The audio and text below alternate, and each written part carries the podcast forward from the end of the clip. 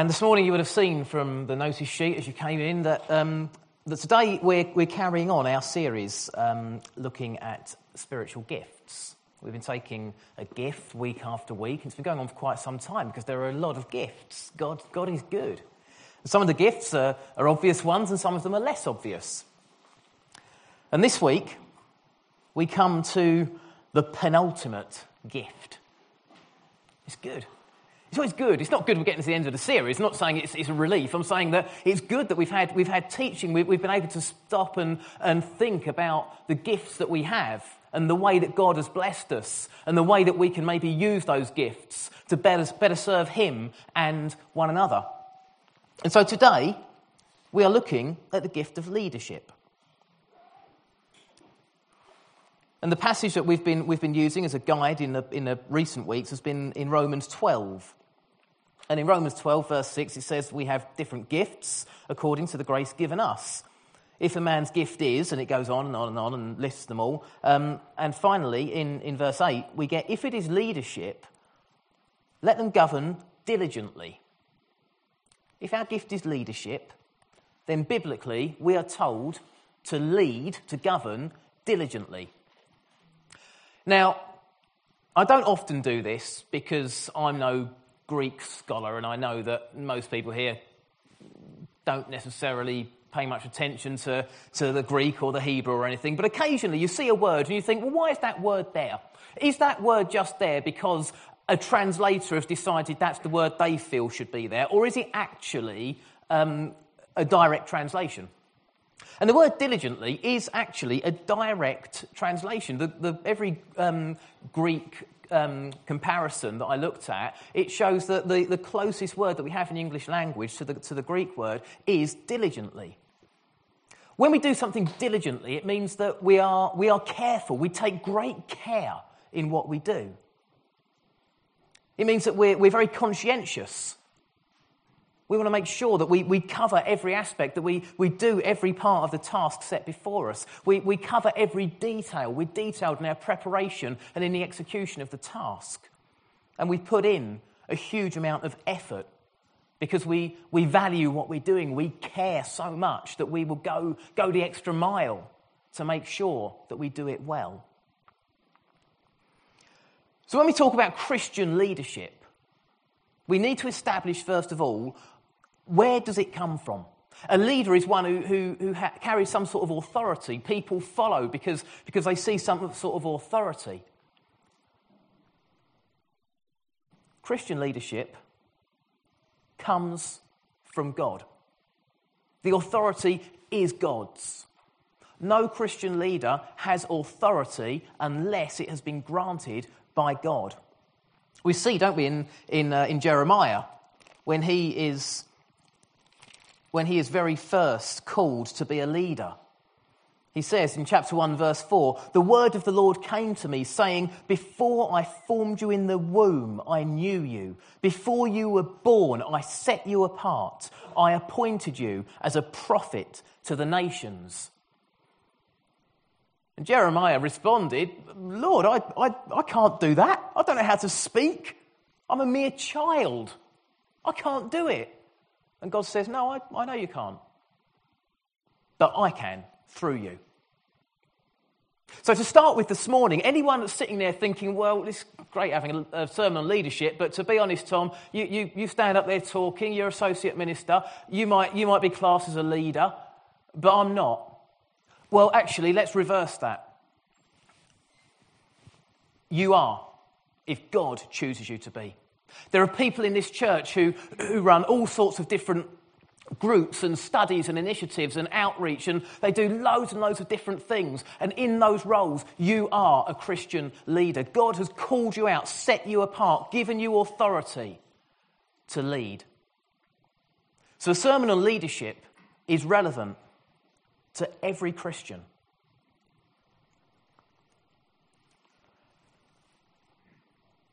Throughout Scripture, we see examples of leaders who are perhaps reluctant to lead. One of the things I've, I've enjoyed doing as I've prepared for today is going back and looking at some of the ways in which, in which leaders lead, some of the things that they do. For instance, Moses is, is, is someone who we know was, was a reluctant leader. He wasn't a confident speaker. He pointed to his brother and said, Lord, you've got the wrong one. He's, he's going to do a far better job. But throughout Moses' leadership, that man who we now look back and say he was a, he was a great early Christian or early Jewish leader, throughout his leadership, he took advice. Exodus chapter 18, we see Moses taking advice from Jethro. In verse 21, it says, Select capable men from all the people men who fear God, trustworthy men who hate dishonest gain, and appoint them as officials over thousands, hundreds, fifties, and tens. Have them serve as judges for the people at all times, but have them bring every difficult case to you. The simple cases they can decide themselves. That will make your load lighter because they will share it with you. So immediately we see an example of delegation.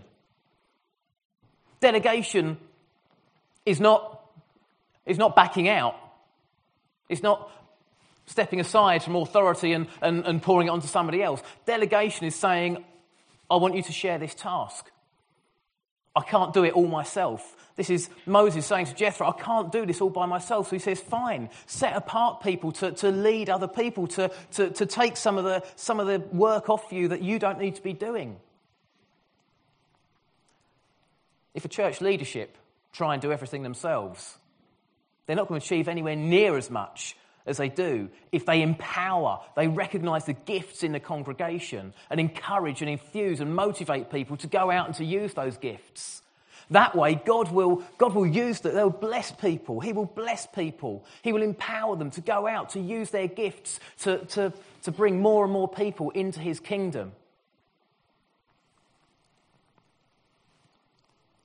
It's just like the advice given to Moses a Christian leader should never be too proud of their position to say, I can't do this. I need help. I need support. I need people to share my burden. A Christian leader should be able to empathize with those that they lead. Empathy is so, so important in our lives in our world. I remember when I, when I was working up in a city, often there wasn't a lot of empathy. If you got given a task and you thought, have you seen my to do list? There is no way I can get that done in the timeline. You didn't generally get an arm around the shoulder and let's, let's help you, let's talk. You got told, it's your job. If you can't do it, we'll find someone else who can. Do it. There wasn't much empathy. I'm sure some of you work in environments like that, where you think, I'm just constantly under pressure. As soon as I feel that I'm, I'm beginning to, to get my head above the water, someone pours in another gallon, and I begin to struggle and drown again. But church should be different to that. Church should be somewhere where, where people can come in and they can be vulnerable. They can hold up their hand and say, I can't do this, I'm really struggling. And Christian leaders should be able to say, I can't imagine what you're going through. It must be terrible. How can I help? How can we as a church support you in what you're going through? How can we serve you? How can we demonstrate the love and care that Jesus showed to the people that he met to you? Jesus said in Matthew 7, verse 12, Do to others what you would have them do to you. A leader should be reasonable in their demands. Shouldn't ask other people to do what they're not prepared to do. When we were asked this year by um, Churches Together Billericay to lead the Christmas Day lunch, we were asked towards the end of September, and several, my, my, myself, Ian, we, would already started making plans for, for Christmas. And we said, can't commit to this. And so we then didn't feel comfortable asking the rest of the church to commit to it, to give up their Christmas, because we thought, hang on, we're not, we're asking them to do something that we're not doing ourselves. That's not right. We were very uncomfortable in that. And I think that's a, that's a good sign. Do to others what you would have them do to you. From a leadership perspective, that's just as relevant in life as it is in any other perspective.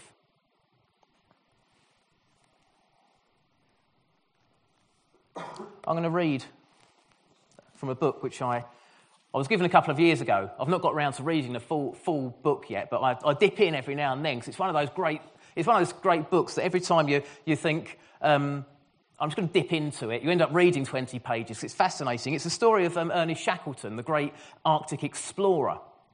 And Shackleton, when he first set out for the South Pole, he went on this expedition, he'd raised funds, he'd been years in the planning, and he got so, so close. He got within 94 miles, which, okay, that might not sound that close, but in, in the, when you're crossing Antarctica, that's, that's, a, that's not far at all. He got so close, but on the way to the pole, there have been delays. There have been severe weather storms. The, the snow and the blizzards have been awful. Um, the, the, team have been struck by dysentery. They've had some terrible health problems. Um, the food that they'd taken, some of it they'd had to ditch as, um, as, as, people had become too weak to drag the sleds. And um, they, were, they didn't have much to eat. They didn't have much, um, they didn't have good health. They were really, really struggling. And he got to the point where Shackleton had to make a decision. And in this biography, it says, Dying gloriously like a noble warrior in Victorian melodrama was not in Shackleton's makeup. I think I'd identify with him there. It was a critical moment when the raw survival instincts of a fighter took over from the romantic adventurer. I feel that if we go on too far, it will be impossible to get back over this surface, he wrote, and then all the results will be lost to the world. Without the responsibility of leadership, it is entirely feasible that Shackleton would have pressed on regardless. But what mattered most at this point was the welfare and safety of his team, Adams, Marshall, and Wild. I must look at the matter sensibly and consider the lives of those who are with me, he scribbled in his diary. Man can only do his best, and we have arrayed against us the strongest forces of nature. It was impossible to hide the disappointment. The only consolation was that all others would have to follow in his footsteps. It was a minor comfort, however. All this is not the pole, he conceded. So Despite the fact that he and his team had travelled further than anybody had ever travelled before across Antarctica, they'd got close, so close to the South Pole, he knew that others would have to beat his record before they got to the pole. He had achieved something incredible, but he hadn't achieved what he set out to achieve. In the diaries of the other three men with him, um, uh, Marshall, Adams, and Wild, um, at different points throughout the return journey, they each have a moan about him. They each say that his decision was wrong, that his, he showed weak leadership, that he wasn't bold enough to take the risk, to go on, to, to, to find the pole, to get there, and then to hell with the consequences. In their diaries, they, they each have some quite cutting remarks about Shackleton, but it says here in, at the end of this chapter the crucial moment was Shackleton's finely balanced decision of when to abandon the march and turn for home. In the context of a four month journey, it was a choice made in a heartbeat. Adams, one of the, one of the team members, reckoned that the, four, that the four men would not have survived had they marched south for another hour on the morning of the 9th of January. A four month expedition. And Shackleton made a decision at the last possible moment. But it was a decision that he didn't want to make. He knew that he, he could go down in history. The first British explorer to reach the South Pole. He'd, he'd, beaten, he'd beaten the record set by other explorers. He'd got so far. He wanted that, that, that title. He wanted that moment. But he was a leader. He empathized with those around him. He saw how, how desperately sick they were. He saw how meager the supplies. He knew that his decision, he, he, he might achieve his, his, his, his title in history, but it would be at the cost of the lives of those that he was leading. And he wasn't prepared to do that. So, despite the fact that they then had a bit of a moan at him later, he saved their lives by not following through with what he set out to achieve. He was reasonable, he was empathetic. The book actually is called By Endurance We Conquer. For some of us, that would probably feel like quite a appropriate title to our own life story. We might not feel that we achieve an awful lot. We might look around us and think, I haven't got the, the nicest car in the car park. I haven't got the nicest house on the street. I haven't got the, the best office in the building. I haven't got the biggest title. I don't earn the biggest salary. I haven't got the most perfect children.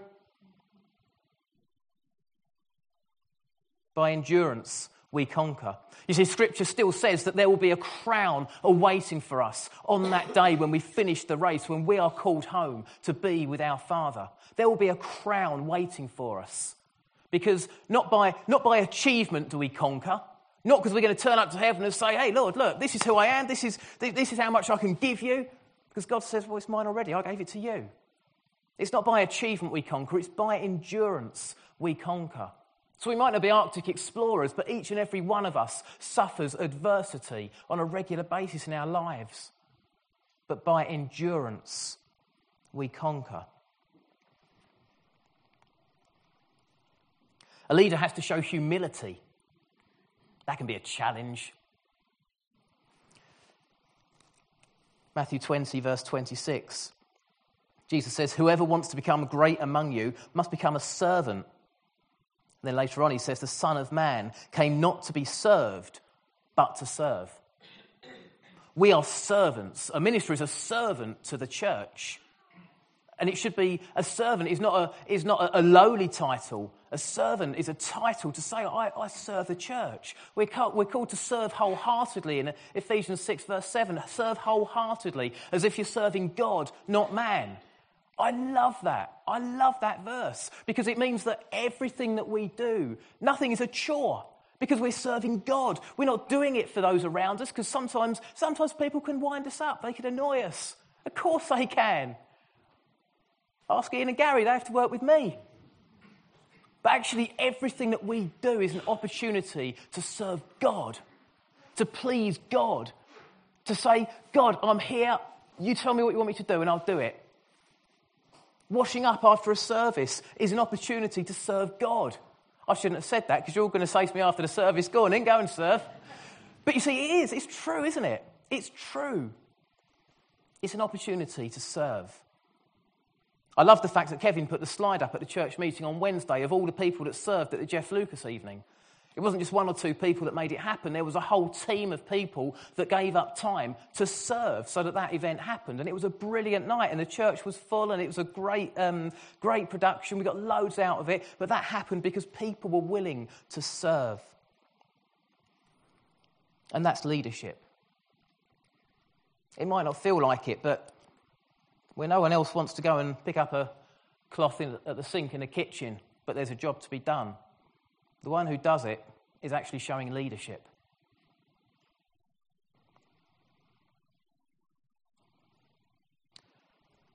Godly leaders are not restricted by personal limitation. Luke 18 27, Jesus says, What is impossible with man is possible with God. Now we know this. We hear this time and time again. God can do anything. Yes, He can, but do we really believe that? Do we really approach every, every seemingly impossible situation with an attitude that it will be okay because God can do this? Or do we approach it with an attitude that says, oh, I can't, I can't do this? We need to look at ourselves and ask ourselves that question every time we face a situation because we are the witness to the world. We are the lens through which they view Christianity. And if they look at us and, and they see that we, we, we, we physically and, and emotionally and everything elsely sag when we're faced with, with adversity, if they see us, oh no, I can't, oh, I don't know how I'm going to do that. If they see us doing that, then they're going to think, well, where's your God? Your God's no good, is he? He's not, you, you, you don't, even you don't believe that he's going to be able to do all the things that you said he can do. But if instead we walk into situations that seem impossible with a can do attitude, even if we have no idea yet, we walk in with faith. Faith that God can do anything. What is impossible with man is possible with God. Jesus said that. We believe that. It should form our attitudes. We rely on God's strength, not our own. I can tell you, every time I stand up to preach, I've got a pit, a, nervousness in the pit of my stomach. It's something that it's something I don't necessarily relish. Standing up and talking in front of people. I don't see myself as, as, a, as a leader, but I believe that God can use anybody. The weakest person can be made strong through God. We've got so many people in this church who are strong. They've been made strong through God. Corinne's just led prayers for us. After everything you've been through recently, Corinne, you've just led prayers for us brilliantly. You are made strong through God. There are so many people here now who, who might look at themselves, look at what they've been through, look at uh, what's going on in their lives behind closed doors and feel in some way inadequate or insecure. But you know what? God can make you strong. He can lift you up. He can, he can use you to achieve anything, more than you can possibly imagine, if you're prepared to rely on Him and call on Him and not trust in your own strength, which is limited. Leaders encourage, leaders motivate, leaders infuse, leaders are positive and not negative. I had an example of this this, this week. We've been um, We've been getting shoeboxes. The shoebox appeal has been going strong, and we've got hundreds of the things in the back room now. And it's, it's, it's great um, because I'll be sitting up, um, up, up in the office, and I would have just got started on something, having, having um, finished a conversation, I'll just sit down and get started. And suddenly the phone rings. And normally I think, oh, Mary will get that. And I let it ring, and it carries on ringing and ringing. And eventually I think, oh, Mary must be otherwise engaged, so I pick up the phone, and it's Mary. right, that's why that explains that one. She said, Hi, Tom. Um, we've got someone here who's got 84 shoe boxes. Could you give us a hand? Now, I, have said to Mary, well, uh, many, many times, look, just call me. If anyone turns up, it's not, you know, I don't want you to have to shift them all. I'll come and do it. So she did exactly the right thing. Um, but I must admit, there was a bit of me that thought, oh, I wish I hadn't picked the phone up. Oh, I've just, I've just got into the zone. I've just started my, my prep. right, okay. So anyway, I came downstairs and there was a, a, a, gentleman standing in the foyer and he said, hello mate, I've got um, 84 shoe boxes. And you sort of think, oh, great. Brilliant. 84, right, that's another 15, 20 minutes lost. But I've got a choice then whether to say, oh, 84, right, okay, um, yeah, do us a favour, uh, move your car around to the back and um, I'll I'll open up and bring them in. If I'm honest, there was a part of me that was feeling that. But I'd just been doing some preparation for this sermon. So the whole sort of um, leadership thing was very much in my mind.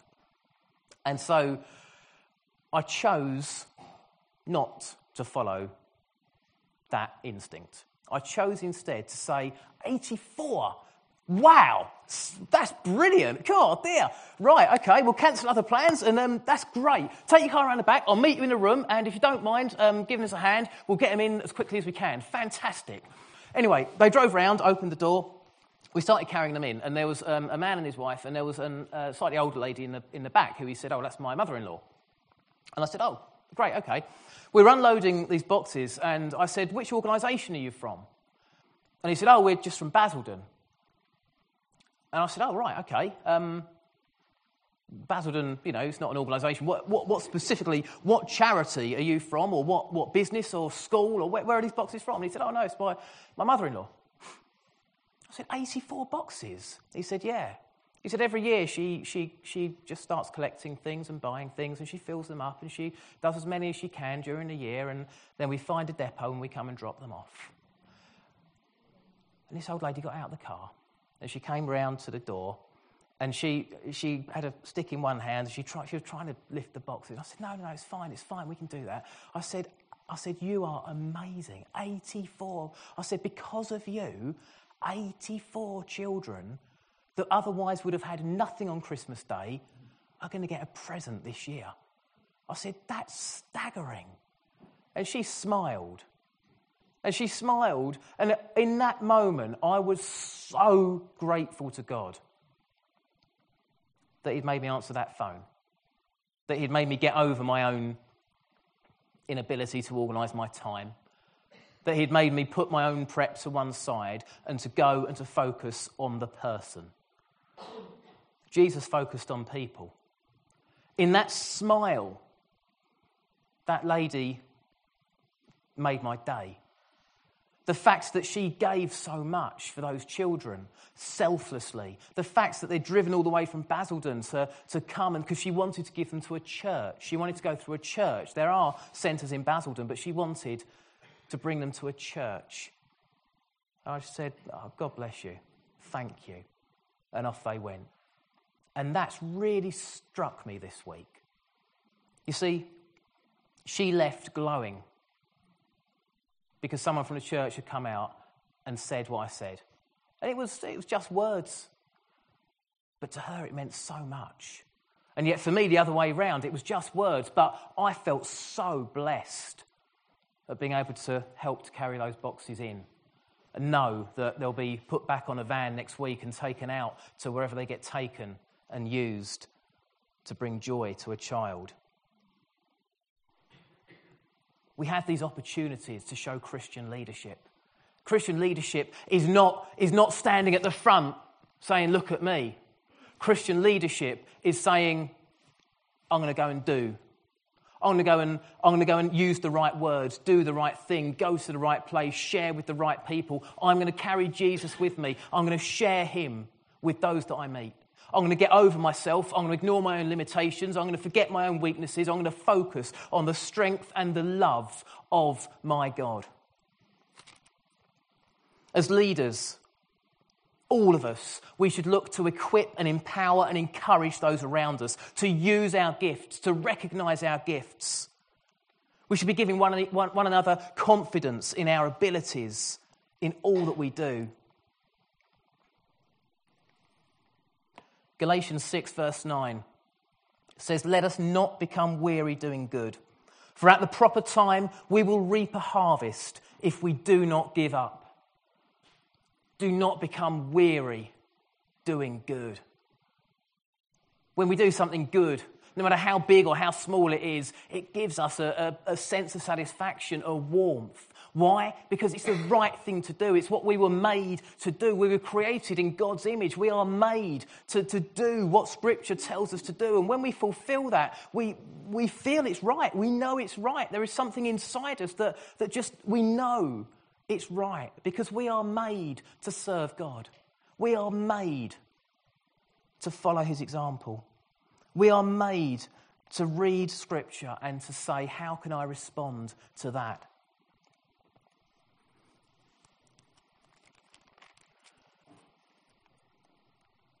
But of course, there is, there is a warning that has to come with this sermon.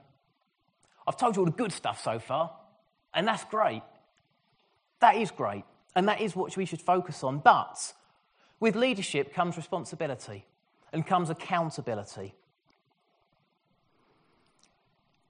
Philippians 2, verse 3, warns us to do nothing out of selfish ambition or vain conceit but in humility consider others better than yourselves.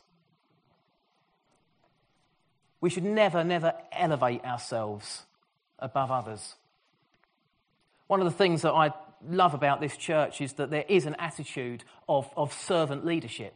The elders of this church serve wholeheartedly. They go beyond wholeheartedly. They give up so much time and effort to serve this church. The trustees as well give up so much time and effort. They work so hard to do what they do.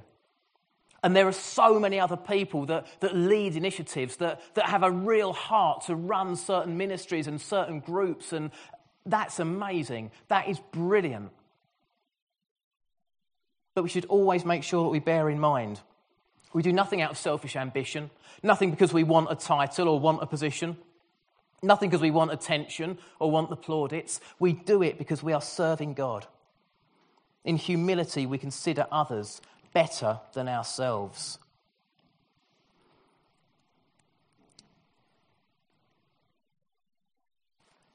The elders who direct the affairs of the church well are worthy of double honour.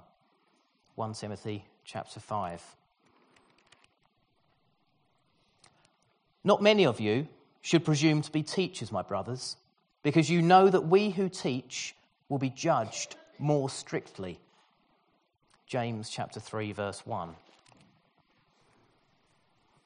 Good news and bad news, isn't it? Double honour for those who serve well. Strict judgment for those who teach. We should bear that in mind, always.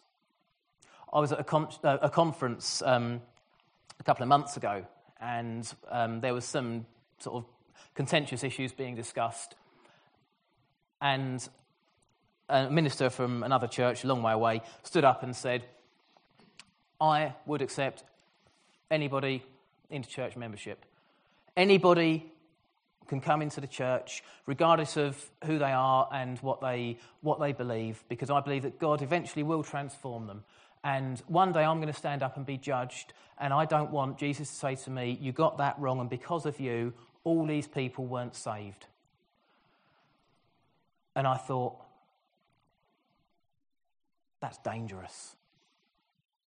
That is dangerous. Because there are some things that Scripture is, is very specific about.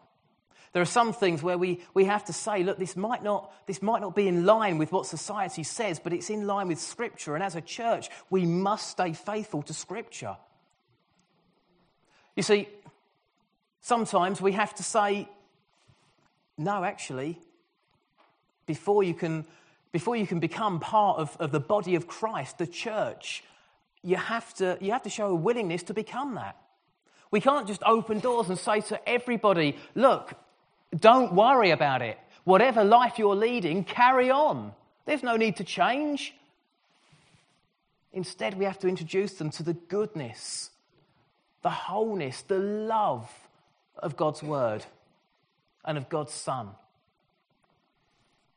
As leaders, we must remember those who lead well, there is double honour, but there is also strict judgment. We cannot be flippant in Christian leadership. We have to be strong even when that means making decisions that don't please people. We have to, we have to do what, what we feel is right by Scripture. We have to listen to the advice and the counsel of all those around us and never elevate ourselves above that level, thinking that, that we know better because we don't and will very quickly become unstuck. Our goal is to worship God by serving others and if we can do that without getting snared in the, the, the, the, traps and temptations that are, that are lying around us, then we will receive that double honor. We will do a good job. We will lead people to Christ. And that is what we're all about. I just want to finish by reading from another book this morning. This is called The Audacity of Hope. And it was a book that um, was written by Barack Obama. It came out, I think, shortly before he was elected president. But there's a chapter on here um, called Faith. And he's talking about he's talking about his impression of the church growing up. For one thing, I was drawn to the power of the African American religious tradition to spur social change. Out of necessity, the black church had to minister to the whole person. Out of necessity, the black church rarely had the luxury of separating individual salvation from collective salvation. He had to serve as the centre of the community's political, economic, and social, as well as spiritual life. It understood an intimate, in an intimate way the biblical call to feed the hungry and clothe the naked and challenge powers and principalities. In the history of these struggles, I was able to see faith as more than just a comfort to the weary or a hedge against death. Rather, it was an active, palpable agent in the world in the day to day work of the men and women I met in church each day, in their ability to make a way out of no way and maintain hope and dignity in the direst of circumstances, I could see the word made manifest. What a great testimony for someone to give about a church. Through the way that the church, the individuals in the church lived their lives and conducted themselves, someone on the periphery was able to look and say, I can see the word made manifest. We believe in the goodness and the greatness of the gospel, and we need to live out lives that represent that, that, that show that, that reflect and demonstrate every aspect of it, so that when people look at us, they will see that goodness, they will see what is attractive, and they too will be drawn in to the kingdom. By endurance we conquer, but conquer we will. Let's pray. Heavenly Father, thank you for the gift of your word. And Lord, thank you for the gift of leadership that you have bestowed on so many people here today. And Father, even if we look around and we say, Well, I, am not a leader, help us, Lord, to think of all those in our lives who at some point have looked up to us, whether they're, they're friends, neighbours, children, grandchildren, colleagues, whoever they happen to be. Father, at some point, every single one of us will have been a leader, a role model, an example to follow for someone. And Father, we pray that those opportunities to lead will carry will continue to be presented to us and that we can continue to recognize them and to make sure that, that when we have these opportunities we can show leadership we can show a positive face of the christian faith lord because we know that we are standing for you in every situation, in every conversation, everything that we do is focused on you. You are our God. You are living and active around us. You bless us every day. You use us. But Lord, we know, we know that it's down to us to choose to follow you. So, Lord, help us to do that, we pray. Help us to be the, the most effective Christians that we can be wherever you've placed us in life. Help us to serve you, to serve each other, and to do our part in building your kingdom here on earth. In Jesus' name, amen.